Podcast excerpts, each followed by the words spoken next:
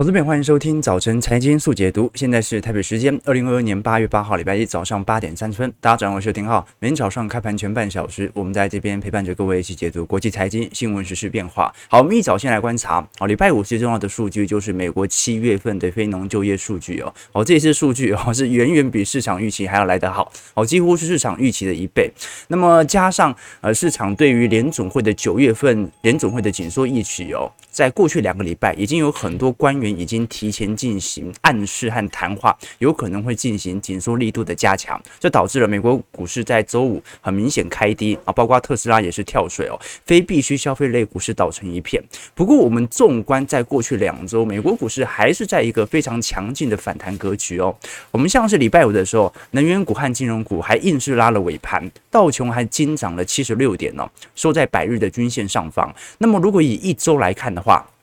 道琼主要是受到呃过去几个交易日能源股的拖累，下跌 百分之零点一三 啊。那么标普周线是收红 百分之零点三六， 纳指大涨了 百分之二点一五， 费半周涨幅也有 百分之二点九 哦。好，所以我们看到现在已经不只是费半从低点开始反弹，已经来到两成的涨幅，进入牛市了。纳指的涨幅也进入牛市了，现在涨幅大概 百分之十九 多啊。如果以最低点啊，如果以五分 K 来看的话，应该已经算是进入了牛市氛围。好，所以随着美国股市如此强劲的反弹哦，其实它暗示着一件事情，那就是九月份联准会的筹码其实越来越多了。好，你经济这么好啊，非农就业数据表现得如此亮丽，股市又给你涨这么多。那岂不是告诉我，我有更多的筹码可以进行紧缩政策吗？我们看到礼拜五美国劳工部所公布的七月份非农就业数据，人口增幅是 五十二点八万人，市场原本的预期是二十五万人哦，等于是多了接近一多一倍啊！哦，这个是今年二月份以来的最高，而且失业率从上个月的 百分之三点六 下滑到 百分之三点五 了。观众朋友，库存周期在爆表，结果市场越来越缺工，失业率居然还下滑了。好，所以如此强劲的经济数据哦，导致在礼拜五十年期美债殖利率开始快速的飙升，黄金价格也受到一定的回落哦。那么一些问题就浮现了哦，因为这一次我们看到哦，在整个就业缺口，劳工部的报告当中哦，有一百八十万的缺口凭空多出来，也就是说，市场突然有一百八十万份工作突然急缺人，那这到底是什么原因呢？我们今天来跟各位做一些留意和观察。其实非农就业数据哦，随着景气的复苏，它本来就会有一点呃边际效用递减的感觉，就是你回到工作岗位上的人一定会越来越少嘛，因为景气实在是好到有点太离谱了，那人都已经被你招光了。可是现在如此巨额的非农就业数据的增长 ，五十二点八万人是二十五万人的两倍多，所以就业市场现在已经完全的反弹到疫情前的水准。我们要怎么来做观察呢？首先，本轮的非农就业数据哦，一直以来都相对于过去几次的经济衰退来的强劲。我们看到过去几次经济衰退是什么时候啊？上一次就是二零二零年的三月份嘛，再上一次就是零八年哦，再上一次是二零零一年。啊，这个网络泡沫，再来就是一九九零年和一九八一年。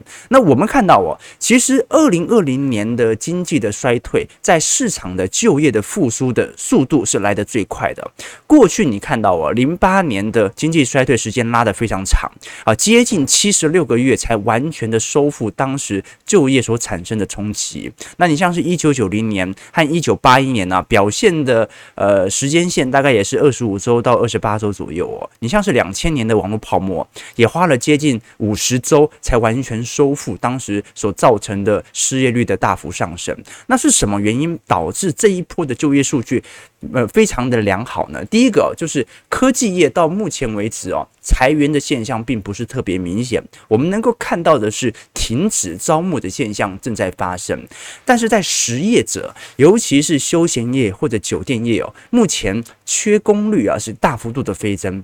我们看到从数据上来显示哦，七月份美国各行业其实就业还是普遍增长的哦。那如果说大幅增长的有哪一些呢？你像是休闲业、酒店业啊、商业服务或者医疗保健业哦。那我们看到从二零二零年四月份以来，大概整个非农就业数据哦已经增加了两千两百万了。所以呃，现在如果我们以五月份和六月份的呃这个收复水平来看的话，现在就业的人已经超越了二零二零年初的水平哦。那更何况我们都很清楚，二零二零年基本上呃能够退休的人，大多数人都已经退休了。为什么？因为资产价格翻倍嘛。那很美国这个很多退休计划，你股票翻倍之后啊，马上就已经到达了本来要存两千万退休的，现在一下就来到四千万了、哦。所以现在整个市场哦，之所以非农就业数据啊呃如此亮丽的一个重要原因，第一个就是呃市场在后疫情时代的氛围，本来的退休工啊、呃、退休潮就比较明显，所以市场本来就极度缺工。那第二点哦，我们看到近期是来自于实业者、零售业或者那些打工族啊，极度的缺乏。所以这项报告啊，昨天就引起了非常多外资的批评啊，就是说很多人把这项报告当成是一个啊非常不错的经济的前瞻指标。那我们当然知道经济好，那联准会会更加紧缩。可是这种紧缩感觉是好的，对吧？就是说你是因为景气太好，所以联准会要紧缩，这感觉市场投资人可以接受，对吧？哦，那如果是景气已经不好了，你还紧缩，那是投资人更无法接受了。所以真正的问题是什么？你像是昨天高盛和美银哦，都统一对这份报告啊产生了一些矛盾上的批评哦，包括我们从新增的失业人数、哦、和近期各大企业的裁员的第三方数据哦，是非常明显矛盾的、哦。我们观察到现在非常有趣的现象哦，你看。七月份非农就业数据这么亮眼，那七月份裁员的人应该不会太多吧？啊，这我们的预估嘛。但是现在，如果我们以第三方的资料来进行统计，再跟七月份美国劳工部所公布的数据拿来做比对，哇，七月份被开除的人其实跟新增缺工率，呃，就是来就业的人人数是一样多的，那怎么可能非农就业数据还会这么亮丽呢？所以这形成一项问题了。那我们包括如果从实质的啊、呃、就业需求和劳动力人口来做一些区别和看法，我们看到黄色线哦。是市场的就业需求，我们看到其实从二零二零二零二二年的年初开始就有一点下缓的迹象，而劳动力人口哦基本上一直保持没有太大的变动哦，所以这导致了我们看得很清楚，因为退休潮，所以使得劳动力人口永远回不到二零二零年初的水平。那如果就业需求正在往下缓，那中间的劳动力的市场盈余啊、哦，就是缺工率啊、缺工的人口啊，其实应该在往下掉的。所以不管怎么看，七月份的非农数据就算有增长，也不会增长的如此之亮丽。那现在这个就值得观察了，因为呃，我们都很清楚，其实近期的离职人数哦，也有非常明显下缓的倾向。那么裁员人数还没有大幅上扬，所以这个有可能是我们在数据发现转捩点其中的。啊，这个一贯的这个过渡期，好，就是说可能要有几个月这种数据上的矛盾，最终才会看到非常明显的这种呃市场就业市场情形的改变。那其实高盛昨天提出的另外一个想法啦。其实是针对呃目前美国在统计上的一些谬误哦，怎么说呢？因为我们看到这张图表哦，是美国进行第二份打工的总人数的市场变化啊，也就是说做。这个兼职啊，或者去下班之后去打工的这些人数哦，基本上已经创了历史新高。所以，如果我们以初级和中级工作来进行区分，初级和中级哦，就是那种。要么就是完全打工的，要么就是打几天班的工的。那高级的工作哦，呃，高级我们讲这个在学术名词上，高级工作等于是具有专职的工作。那现在初级和中级的工作的人数已经创下了历史新高，什么意思啊？现在你看到就业市场非常好、哦、是因为很多的中产和资产阶级哦，在自己家的公司工作啊，赚不了太多钱，因为生活开销不断的上升，所以他下班之后去兼职。所以你就看到一个很很有趣的现象，大家生活变得更辛苦，所以大家跑去兼更多的职，然后呢，造成了非农就业数据的高升。好、哦，这是高盛昨天的看法啊、哦。但是不管如何，市场现在已经完全被呃非农就业数据的良好啊给蒙蔽了。我们看到啊、哦，正由于非农就业数据太过亮丽哦，现在在九月份升息三码的几率啊，已经突破了五成，来到六成八了、哦。好，现在升息两码的几率仅仅剩下三成二，所以市场在短期内对于联准会的紧缩预期开始大幅度的改变。为什么？因为市场突然觉得啊，经济好像没有想。想象中来的差、欸，根本就没有人失业啊！好、哦，所以这个问题值得大家来多做一些探讨。联总会现在要考虑的，对于九月份的紧缩预期啊，就是两项指标，一个是通膨，一个是就业。所以，我们今天把这两项指标聊得更加透彻一点点啊。每呃每个礼拜一其实讯息量稍微比较多，好，所以我们今天赶一下时间。把呃，因为这个礼拜七月份的 C P I 就要出来了嘛，好、哦，那现在预估七月份 C P I 可能会有一点稍微下滑，待会我们来做一些预估。好，这个莉莉旺说，这个浩哥父亲节快乐哦，对，祝大家，祝我们的男性投资朋友父亲节快乐，好不好？父亲节快乐。好，这个观众就是我们的衣食父母啊、哦，所以。啊，各位观众都是我的父亲，父亲节快乐 ，OK？ 啊，其实很多人知道，呃，我父亲是一名文字记者，其实我今天的文笔哦，其实都是他造就的啦。啊，我还记得小时候哦，那个时候每个每间小学应该都会写过嘛，小学都要写一篇作文嘛，作文的题目叫做《我的父亲》。那当时老师看完我的文章之后，我就怀疑我抄袭。写的太好了，是不是啊？然后把我爸叫到学校哦，让我这个把作文念给他听啊。然后我就念说啊，我的父亲早在两年前就已经去世了，那是一个夜雨风家、夜雨这个这个狂风暴雨的夜晚。念念念，就是我小时候写每一篇作文都是每每个亲人都要派上一次用场，你知道吗 ？OK， 好，这就是我文笔写的好的原因。OK， 好，这不重点啊。父亲节快乐啊！父亲节快乐啊！大家父亲节快乐。好，我们继续往下看。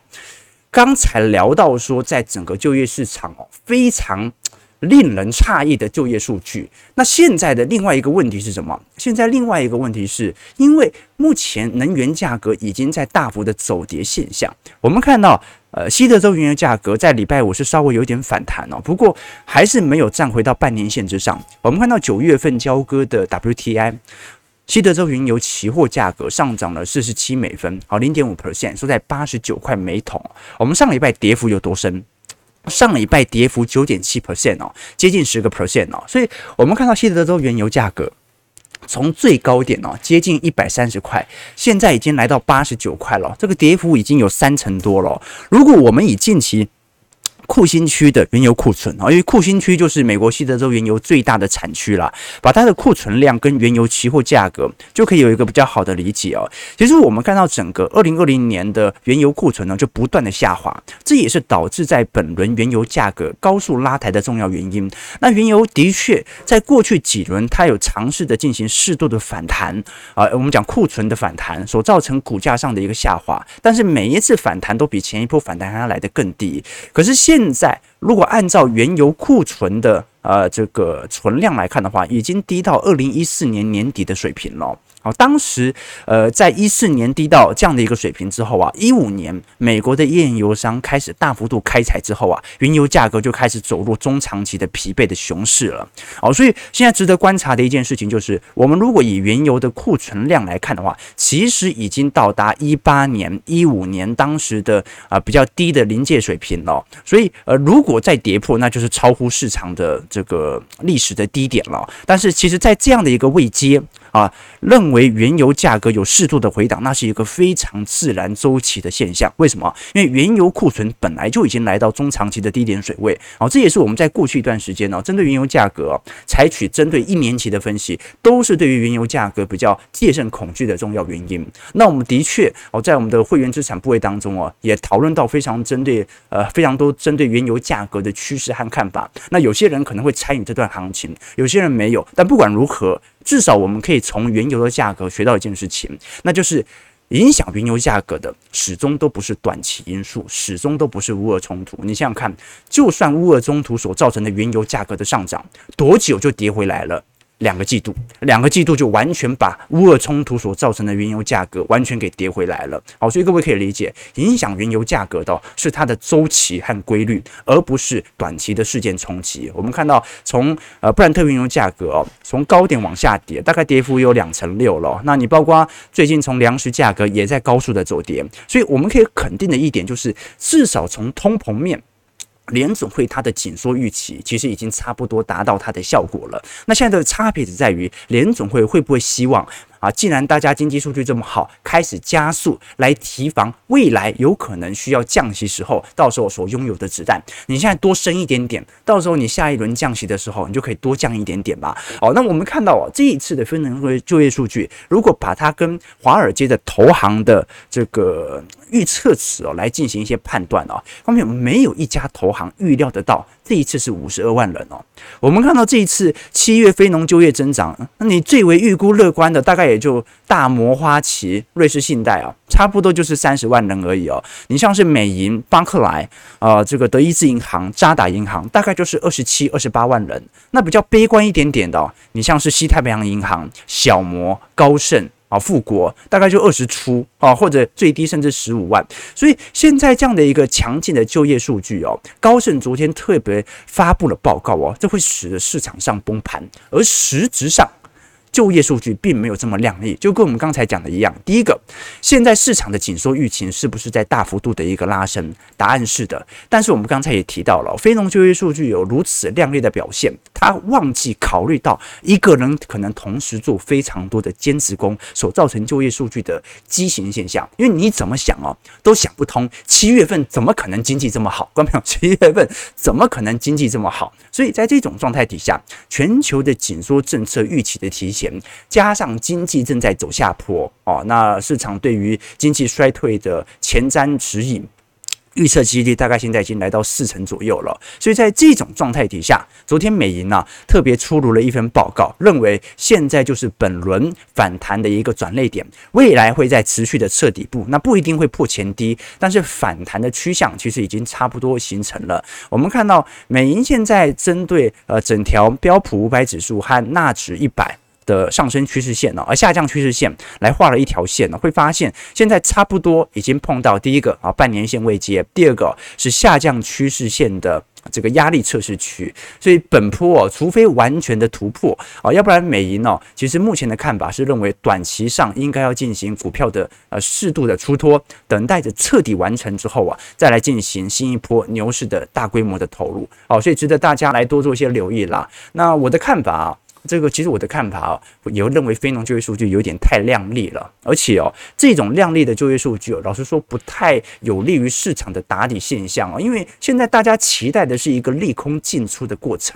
而不是利多归来的过程。对吧？你要不断的利空进出，利空进出，利空进出，然后利空进出不跌哦，这个就是成功的彻底嘛。那现在来一个利多，那怎么办？啊、哦，所以的确是有一点尴尬啊、哦，所以短期内其实不管是美国股市、台北股市都有一点乖离拉高的现象在，它也是一个很自然的呃股市的乖离的基期拉高啊、哦，所以它会有适度的均值回归。那最终最终还是看一下本轮的整个市场的预估值到底在一月份的库存周期调整完毕是不是市场的共识。那当然啊、哦，在周末的时候，白宫也特地呃发表了这一次的降低通货膨胀财政法案啊、哦，这项法案其实当时推出。的时候我就一直很诧异了，因为众议院目前哦已经明显提出，那参议院正在进行推进哦。那这一次共和党的领袖麦康纳特别警告哦，这项法案哦会完全呃这个没有对通膨有太大的帮助哦。其实也很好理解啊，光明有这项法案呢、哦、叫做降低通货膨胀法案。那这项法案当中其实有包含着不管是气候的变迁、产业能源上的转型，目的哦是让未来长期的。这一种能源价格所引起的通膨能够下滑，可是你花了接近有七千三百亿美元，花了这些钱，目的是要降通膨，这就很奇怪。因为不管怎么样哦，这项法案一通过，财政的支出就会下来，财政支出一下来，那怎么可能没通膨呢？对不对，观众朋友？所以我们现在看到一个很有趣的迹象哦，很有可能是因为七月份的通膨即将要下弯了，所以现在。拜登要开始推财政刺激法案了。我们看到今年一整个上半年呢，拜登几乎不推法案的，就算现在过的晶片法案都是去年已经通过的。所以现在最大的问题是什么？最大的问题是上半年不拜登不敢推这个财政法案，是因为怕继续助长通膨，通膨再下去他就不用选了，中期选举会大败。那现在七月份的通膨数据开始有所下弯之后，哎。最新的财政数据现在就要开始推出来了。我们包括昨天看到共和党领袖麦康纳昨天也在推特上大骂民主党这么做啊，大幅征税啊，然后要进行通膨力道的压制，还花那么多钱来抑制通膨，那最终你只会造成更多的通膨，然后使得经济和通膨数据哦表现的都不是特别好哦，所以我觉得值得观察了哦。这一项法案市场的反应为何呢？啊，观众。财政法案的钱又要下来了，那你只要在中期法案、呃、中期选举之前把这项法案给搞定的话，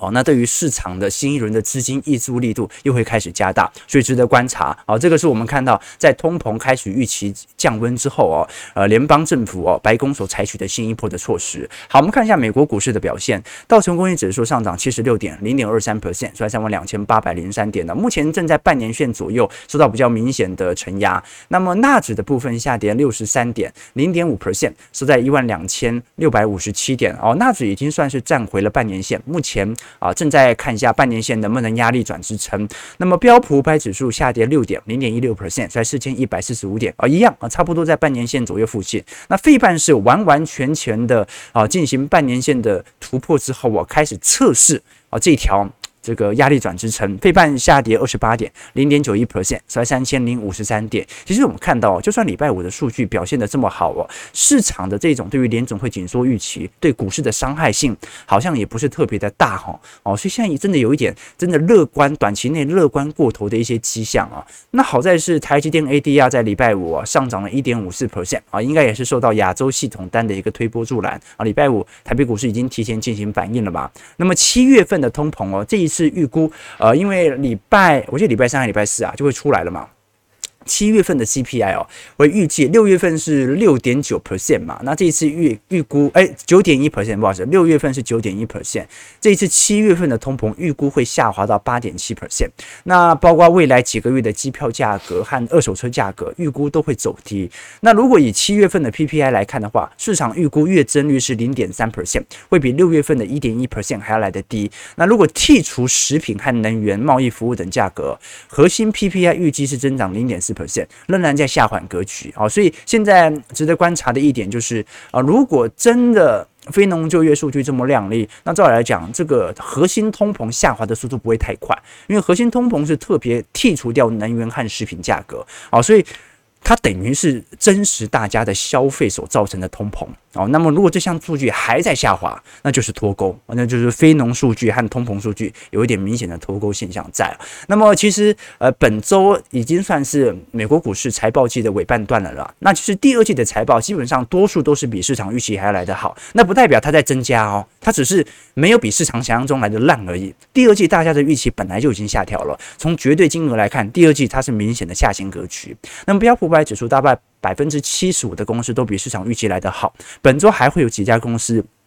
我们会特别来跟各位做一些留意。第一个就是比特币啊，因为 Coinbase 哦这一次的财报是大家比较关注的焦点，是因为加密货币的寒冬已经到了。那么 Coinbase 在六月份已经裁员裁了接近两成了，那很他把它归咎于经济衰退。不过啊，值得观察的一件事情是，因为现在包括稳定币啊以及比特币在美国国会相关的立法有没有可能对于短期内啊这些加密货币啊虚拟货币有明显的拉抬作用？那再就是迪士尼啊，迪士尼。迪士尼哦，是在过去几年自从 Netflix 之后啊，大家持续关注的串流媒体股。这次第二季的营收预估会增长两成三，来到两百零九亿啊。所以迪士尼 Plus 哦，大家应该也看到，最近有很多那种新的影集啊，啊什么《终极战士》。什么女女浩克，对不对哈？就是在 Disney Plus 这个开始上架了。那订阅人数目前的上升速度非常快哦。但是哦，呃，如果以呃全球的这种串流媒体的这个成本的来看的话，其实也是非常高的哈，陆续在推波助澜的效果，所以值得大家来多做一些留意和关注啊。其实礼拜五大家比较关注的是因为特斯拉作为这一次领先指标股哦，礼拜五的时候开始重跌了，然后接近百分之十哦。那这一次特斯拉在上礼拜四也进行一拆三的股票的分割计划，所以值得观察的一件事情啦啊，所以特斯拉在礼拜五正式宣布哦，已经生产超过三百万辆的电动汽车。所以要到达 百分之五十 的增长的交货量啊，今年是有可能持续达成的。那在这种状态底下，我们就要来观察了。那随着大宗资产价格的走跌，到底电动车后续的价格拉升会不会稍微暂缓呢？值得大家来多做一些留意和关注。我们都很清楚哦，电动车在过去两到三年有如此亮丽的市占的扩大，最大的原因就是因为降价，就是因为特斯拉的率先降价。好，那么特斯拉本来预估在今年下半年会持续的调升价格啊，如果因为大宗资产价格的走跌啊，调升的计划稍微有点暂缓的话，那么啊，其实有利于整个电动车呃市场的一个发展。好，我们看一下台北股市变化。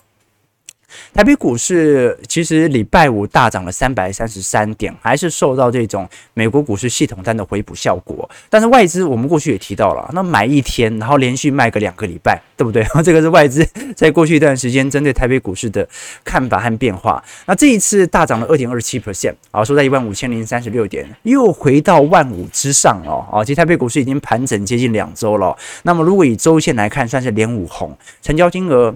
嗯，要大不大，要小不小哈，两千零二十七亿，三大法人共计买超两百九十四亿，其中外资就买了两百四十七亿哦，所以外资是终止了连续四天的卖超之后，大买超一天，那预估未来几天应该会又会持续受到承压了，包括目前台指期大概下跌七十点到八十点左右，那的确在过去一周哦，台北股市笼罩在整个共军围台军演的两岸情势紧张之下，不过你也看到了，国安基金这种护盘的态势是非常明显的，不准跌啊，不准跌哦。那现在比较尴尬的一件事情，因为现在是军演的，照来讲应该是第四天了、哦。照来讲，这个中共应该要差不多要结束了嘛。不过目前仍然在军演当中啊。那其实对台北股市伤害有限啊。我昨天才看到一条新闻呢、啊，网友贴给我的，大家贴给我一篇 C N N 的报道，说现在台湾人都在广积粮啊，大量的储备粮食哦。我在想说，那会不会是那中原普渡嘛，所以买的都比较大包。好、哦，要不然啊、哦，这个在台湾好像也不是特别紧张嘛，啊，不过看起来国外都很紧张哦，啊、哦，所以有时候我们看海外的新闻也要有这种省思哦，就是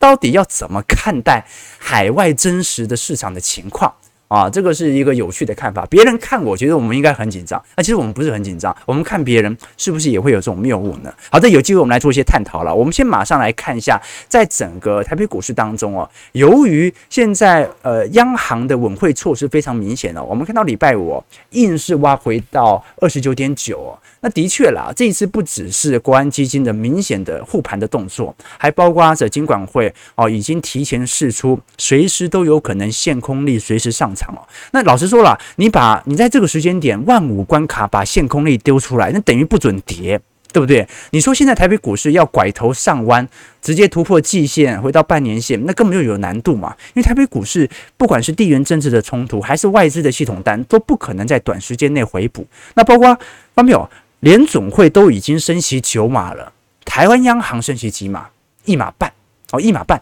那怎么比嘛？所以你很难想象台北股市会有多亮丽巨额的涨幅，除非央行的呃紧缩政策有非常明显的变化啊、哦。所以在这种状态底下，就是涨肯定是很难的，跌金管会金管会拿着一个限空令在后面等着你哦，这个就是一个比较尴尬的一个窘境啦。好、哦，所以我们看一下外资。在过去一个礼拜进行的买卖超变化，其实上周外资也不算是大逃杀啦、哦、就是不太买而已、哦、一直到礼拜五才开始有比较明显的回补力道。我们看到在集中市场哦，上周外资还是卖了一百二十亿，那卖超的大部分也都是一些大型权值股、哦、你包括、呃、一些流动性比较高的金融股、哦、有国泰永续高股息、中信金、玉山金、国泰金、永丰金、哦、其实金融股一直都是外资进行调节的主要对象啦。不过我们看到因为七月份的获利哦，有四大金控已经出来了，分别是中信金、元大金、永丰金、国票金这四家金控哦。那么获利出来哦，其实目前来看，七月份中信和永丰啊，其实是有比较明显的拉抬作用，可能还是来自于第一个啊，就是资产价格的明显反弹。那第二点就是来自于啊整体。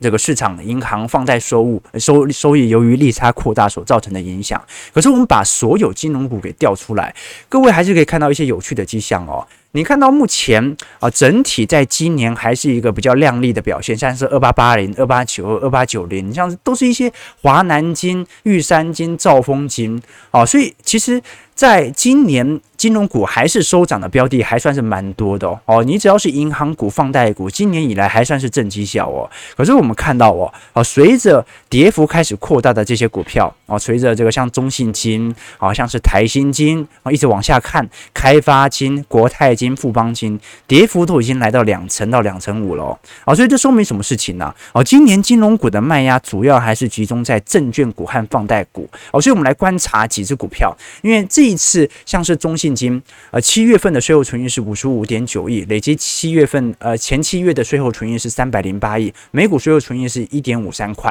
啊、哦，所以中信金其实本身在银行和保险的核心动能表现的其实还可以稍微理解哦。我们过去跟各位提到，中信金哦，它不是标准的放贷股，它也不是标准的寿险股，它算是各半。啊、哦，就是一半是中信银，一半是台湾人寿。那么由于它的资产的稳健度哦，部门的稳健度比较分散，所以反而它的整体的呃涨跌幅哦，目前来看并没有想象中像那些寿险股来得如此之大哦。这个是第一点来观察的。另外一点就是大家都很清楚嘛，其实台湾在银行放贷销金部门哦，其实表现最亮丽的，并不是我们讲的国泰或者富邦。